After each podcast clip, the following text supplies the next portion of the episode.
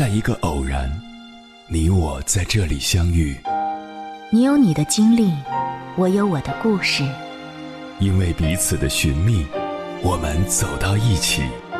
千山万水只为你，捎来谁的秘密？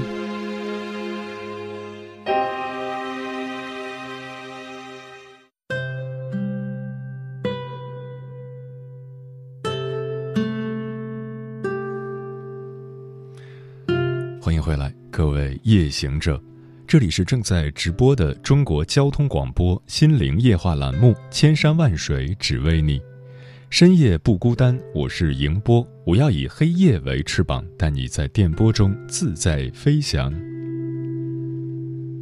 二零二零年五月，有一条新闻引起了很多人的注意：二十三号深夜，青岛知名律所的女律师张某在家中被勒死。而凶手竟是他十五岁的女儿。凤凰周刊的记者为我们还原了这惊悚的一夜。晚上九点钟，女儿以给母亲做按摩的名义，在背后将其勒死。后来，律所有急事找张某，发现联系不上，于是报案。待警方进屋后，发现其女儿在家里瞪着双眼干坐着，说把妈妈杀死了，尸体就在床上。据同事透露，遇害的张某是青岛有名的律师，在行业里是女强人，说一不二。多年前，她与丈夫离婚，独自养育女儿。她常常对人称赞自己孩子聪明优秀，将来一定能考上名牌大学。在张某的强势监督下，女儿拼命学习，终于考上了青岛当地一所以严苛出名的名牌高中。同事说。挺可怜的，拉扯这么多年，他们一直都有矛盾。女儿刚刚上高中，需要住校。如果没疫情，早点住校的话，这个悲剧可能会避免。张某平时对女儿的管教极严格，女儿曾多次向同学抱怨自己的母亲太变态，对自己什么都管，觉得喘不过气来。二零一九年开家长会的时候，班主任还特意嘱咐过张某。你家女儿最近越来越沉默寡言，你最好多宽慰她，别对成绩要求那么多。可惜这些信号都被她忽略掉了，悲剧还是不期而至。看完新闻，我心里一阵悲凉。其实我很同情作为单身妈妈的张某，同情她的不易，也理解她对孩子的期许，但她对孩子的教育方式。以及所导致的这样的结果，令人惋惜。莫言说过：“分数、学历，甚至知识，都不是教育的本质。教育的本质是启发，是点燃，是感化，是激励，是热爱，是对孩子人格修养的塑造和身心的关怀。”每一代人都有自己的价值观念和生活习惯，作为父母。关心爱护子女自然无可厚非，但是不能事事包办。你把他们扶上马，送一程就足够了，路还是要由他们自己选，坎儿要他们自己过。学会放手是最高级的智慧，也是最深沉的爱。相反，控制欲下的关系久了，就是一场漫长的凌迟。中国父母的控制欲大多和奉献捆绑在一起，这种控制欲不知道究竟是为谁而生。用电击治网瘾少年的磁暴步兵杨永信之所以存在，就是因为他身后有许多焦虑到失控的中国父母给他撑腰，他们无法靠自己的手段控制住孩子，只能借助外力让孩子变成听话的乖宝宝。中国的家庭重亲情，但缺乏界限感。作为子女，要想摆脱控制欲强的父母，首先要做的是坚定地分清边界，即为自己的行为负责，为自己的选择买单，明确哪些事是自己的事，哪些事是别人的事，守住自己的界限。而作为父母，在孩子还小的时候，我们要培养他的。独立动手能力，只要是孩子可以做到的事情，坚决不代劳，不要以心疼孩子、怕孩子走弯路为借口，将舐犊情深填满孩子所有的私人空间。父母最需要控制的不是孩子，而是那颗自以为对孩子好的心。英国心理学家克莱尔曾说：“父母真正的成功，就是让孩子尽早作为一个独立的个体从你的生命中分离出去。这种分离越早，你就越成功。”一个孩子完美的人生是拥有选择权。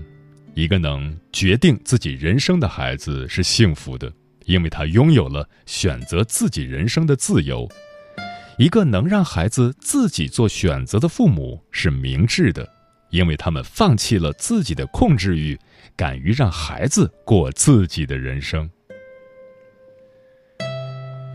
接下来，千山万水只为你，跟朋友们分享的文章选自《内观心理》，名字叫《父母的控制欲》。会把孩子逼上绝路。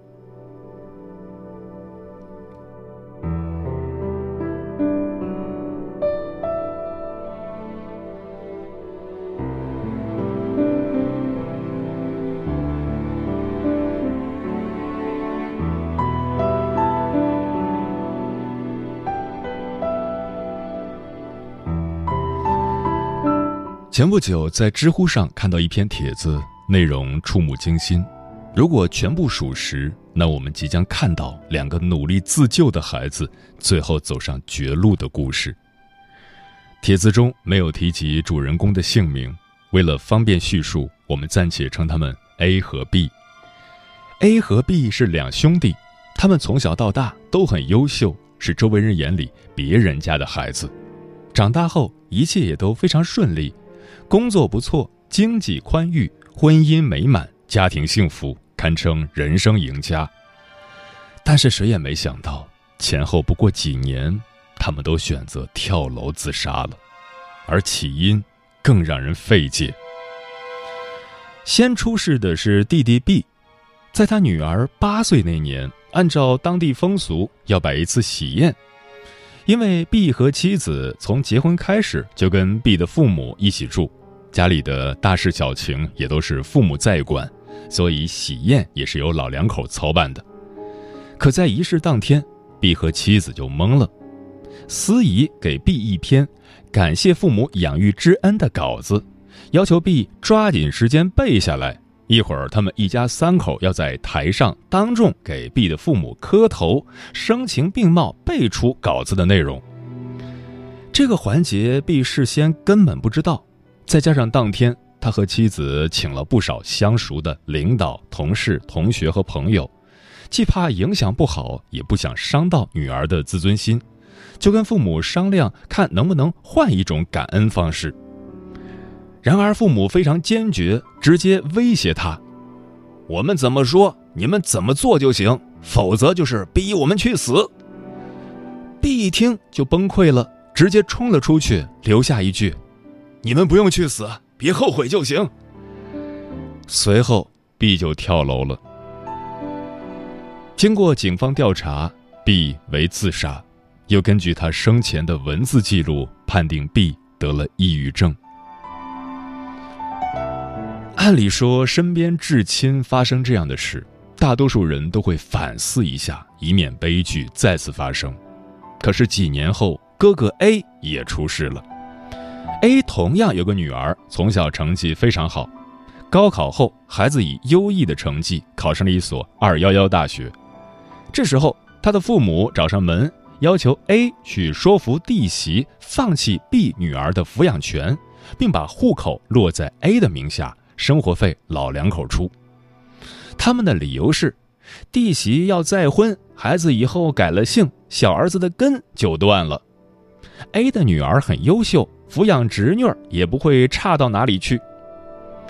A 一听就拒绝了，在他看来，弟弟去世本就有父母的原因，父母根本没有立场和弟媳争夺侄女儿的抚养权。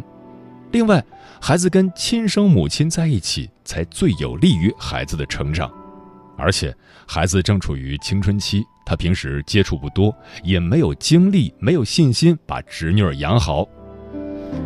这话合情合理，但老两口认为 A 在找借口，直接跑到 A 的单位大吵大闹。A 无奈之下跟妻子办理了离婚，把离婚证拿给父母，说自己现在就是个单身男人，不可能抚养侄女儿。事已至此，一般人也就放弃了。然而，A 的父母直接威胁他说：“如果 A 不听话，他们就闹到孙女儿的大学去。”A 听了之后，一句话没说，拿了外套就出门了。不久后，就传来 A 跳楼自杀的消息，如同多年前他的弟弟 B 一样。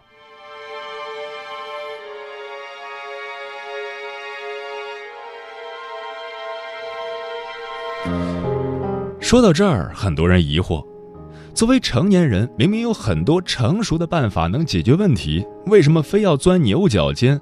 怎么不为自己的家庭想想？是啊，何以至此呢？请记住这个问题，这可能是这个时代最困扰作为孩子的我们，也是作为父母的我们的问题了。如果解不开，那我们或者我们的孩子有可能带着原生家庭的伤痛。一生都无法突围。我们说回 A 和 B 的故事，其实，在他们看似顺遂和光鲜的生活背后，是他们疼痛且无助的成长历程。青春期前，他们连选择穿什么衣服的权利都没有，每天必须由母亲指定穿什么，鞋子放哪儿，书本摆放，牙膏从哪里挤，甚至吃饭吃多少米，吃哪些菜。都需要遵守父母定的规矩。学习上，父母全权把控，比如作业上的每个字都要整整齐齐对准下划线写，检查不过关就重写。他们不能有任何反抗，稍不顺从就是一顿揍。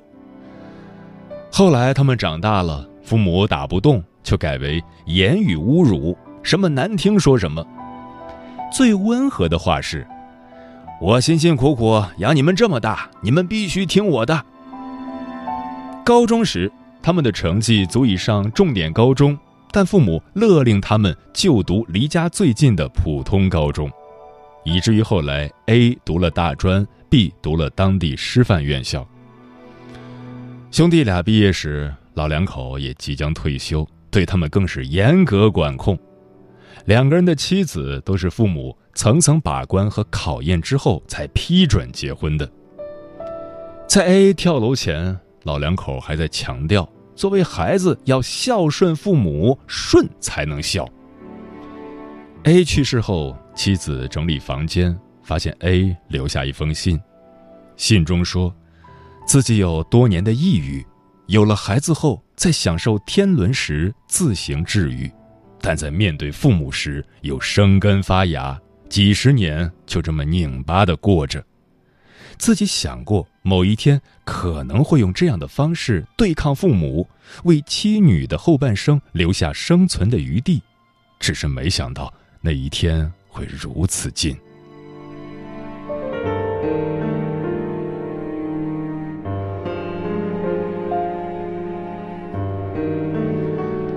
在《我们的内心冲突》一书里有这样一句话。所有绝望的本质，都是对无法成为自己的绝望。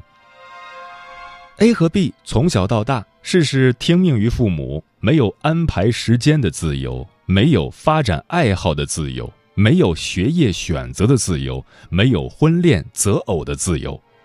父母的命令贯穿了他们的一生，安排了他们的一切，不允许他们犯错，甚至不在乎他们的面子。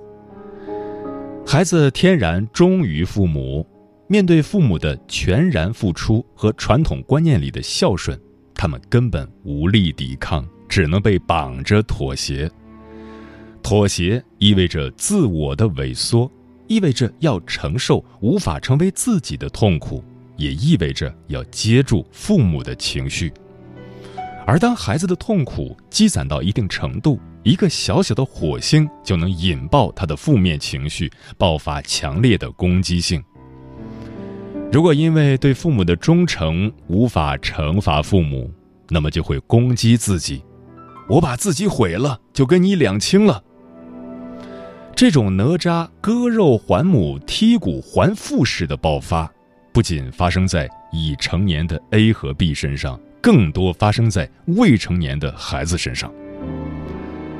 这几年，我们看过不少相关的报道，比如十四岁的女孩彭可欣已经有了自残行为，却被妈妈认为那是女儿威胁我跟我要手机，直到女儿被诊断出重度抑郁症。伴有双向情感障碍，她才不得不相信女儿真的病了。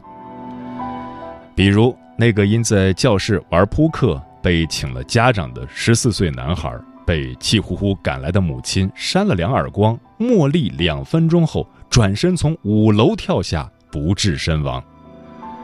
比如那个跟同学闹矛盾的十七岁男孩，妈妈一边开车一边责骂他。孩子愤懑之下冲出汽车，跳桥身亡。这些孩子用一种极端惨烈的、堪称毁掉自己人生的方式，从父母那里扳回了一局，而这种结果，哪个父母都无法承担，余生唯有悔恨。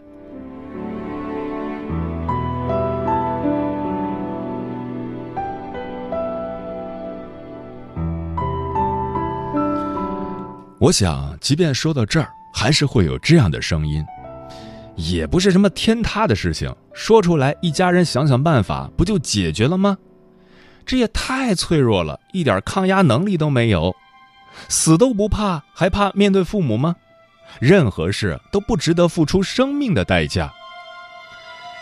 这些道理说的都对，但家庭教育的本质是人格渗透。压死他们的最后一根稻草，绝不是父母那句“你必须听我的，不然就是逼我去死”，也不是扇在脸上的几记耳光，而是如同山一般，每天压在孩子身上，让他们喘不过气的不认同、被忽视和被操控。我们很难否认一个真相：很多父母认为，我正在为教育出一个真正优秀的孩子而努力。而实际上做的却是，我正在为教育出一个我认为优秀的孩子而努力。那么，我们应该如何做才是真正为孩子好，能让他找到自己呢？也许借助《最美的教育最简单》一书里讲述的一个故事，我们能寻找到答案。小航有一对高知父母，父亲是大企业的高管。母亲是某重点大学的教授，从小父母为了培养他良好的学习习惯，就给他制定了详细的作息时间和行为规范。如果他不听话，父母就会提出批评，生气了也会打他。开始，小航每天还能按照家长的规定去做计划中的每件事，成绩也不错。但随着年龄的增长，小航的性格变得越来越叛逆，成绩也越来越差。后来，小航开始沉迷于电脑游戏，父母觉得这影响学习，与他起了不少冲突。为了分散孩子的注意力，父亲就带着他去打篮球。熟悉了之后，小航开始迷恋篮球，但母亲又觉得这样打球影响学习，就拦着不让他去打球了。回到家的孩子很快又陷入了对网游的痴迷，要是被强行关机了。小航就躲在卫生间玩手机。几经折腾，孩子勉强考上了大学，报了个父母选的专业，到外地上学了。离开父母监督的小航，犹如脱缰的野马，天天沉浸在网吧里，落下了不少课程，甚至被学校劝退。父母不明白，为什么为孩子付出了无数心血，他却成了这个样子。是啊，他们不明白。虽然他们主观愿望是好的，可在客观上却剥夺了孩子的自我。作者本人是心理咨询师，他对前来找他咨询的小航母亲说：“上大学前，小航只是因为父母的支撑才能勉强应付学业，高考几乎耗尽了他原本不多的能量，一旦离开家，远离父母的操纵，又面对不喜欢的专业，他肯定无力管理自己，心理和意志出现崩溃，陷入半瘫痪状态。这种情况并不意外。母亲很难相信，却也不得不相信，而改变就从相信开始。母亲先是跟小航积极沟通，剖析了自己和父亲这么多年来在教育方面的失误，给孩子道歉。接下来放弃了对孩子的控制，跟孩子说：“不要着急，想想自己接下来怎么办，父母不会干涉。”并且给了孩子一个没有任何说服意味的建议：如果孩子愿意，可以休学一年，做些想做的事。小航同意休学一年，但他想做的事完全出乎父母的意料。他整天待在卧室里上网玩游戏，头不梳脸不洗，不跟任何人交往，也不跟父母说话。这段时间持续了半年左右。或许有人会说，这完全是撒手不管，也太不尽职了。这么下去，孩子不就更堕落了吗？确实，孩子看起来还不如以前，可这是他必然要经历的一个心理混乱期。只有这样，他的心理才会从无序走向有序。小航母亲说：“其实，在孩子刚休学一个月的时候，他心里是不接受孩子不上学的状态的。能坚持这么久，是因为他有一次无意中看到儿子的日记，儿子居然有自杀的打算。”儿子连生命都要放弃了，自己却还在上进心的问题上和孩子纠缠，他惊出了一身冷汗。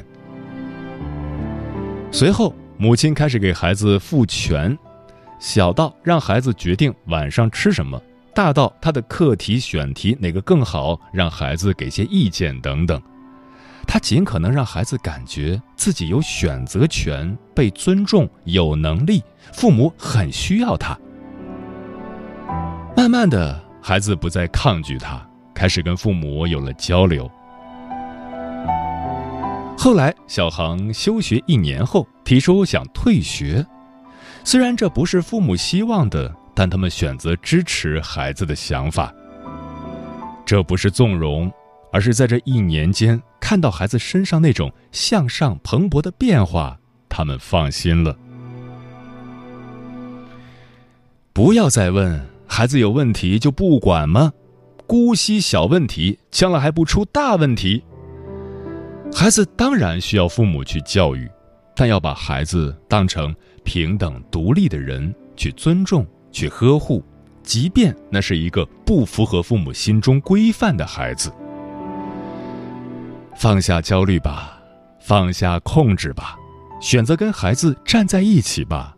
聆听他们生命中最原本的声音，让我们的爱像阳光一样将孩子围绕，同时又给他们璀璨的自由。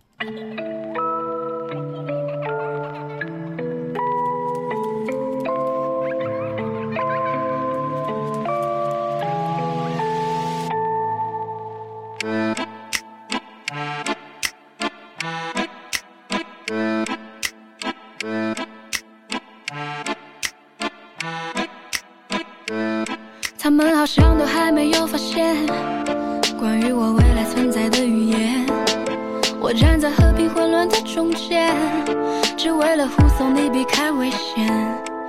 我的存在就是为了保护你的主权。我在你逃出未来擦边船都融化之前，我的头脑全是你对我输入的出现。我是逗你开心的玩偶感受不到冬天。请你放心，我会满足你期待，也大可不必担心我会离开。只有你会让我整个城市崩坏，成为我世界唯一的主宰。Back in 重蹈覆辙。Back in life, baby, I'ma be your puppet, puppet。就是非你不可。你好，我亲爱的主人，是否可以打开房门，重复日常，我亲自监督你的体温，精神围绕在你身边，从日落到清晨。坐在你的对面，读报纸翻面的新闻，除了你，跟别人都是对。你谁想靠近你的心，被拆穿他的把戏。识别中心，掐死带刺诱惑的玫瑰。前去森林，藏好做保护你的傀儡。看时间，一分一秒，指针在跑，时机正好。流逝着过去情绪，怎么我的情绪控制不了？信号抵达，啊是吗？我带你回家，怎么胡言乱语，检查被破坏的代码？请你放心，我会满足你期待，也大可不必担心我会离开。只有你会让我整个城市崩坏，成为我世界唯一的主宰。Back in life, baby, I'ma be your puppet, puppet。哪怕重蹈覆辙。Back in life, baby, I'ma be your puppet, puppet。就是非你不可。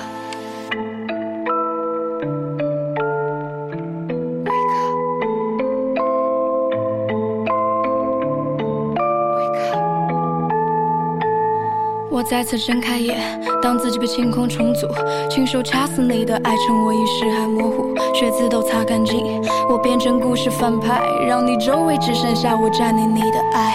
怎么会亲手拆掉控制我的线？占有欲已经打破了一切，挣脱束缚，情绪不再被搁浅，拥有思想让我再爱一遍。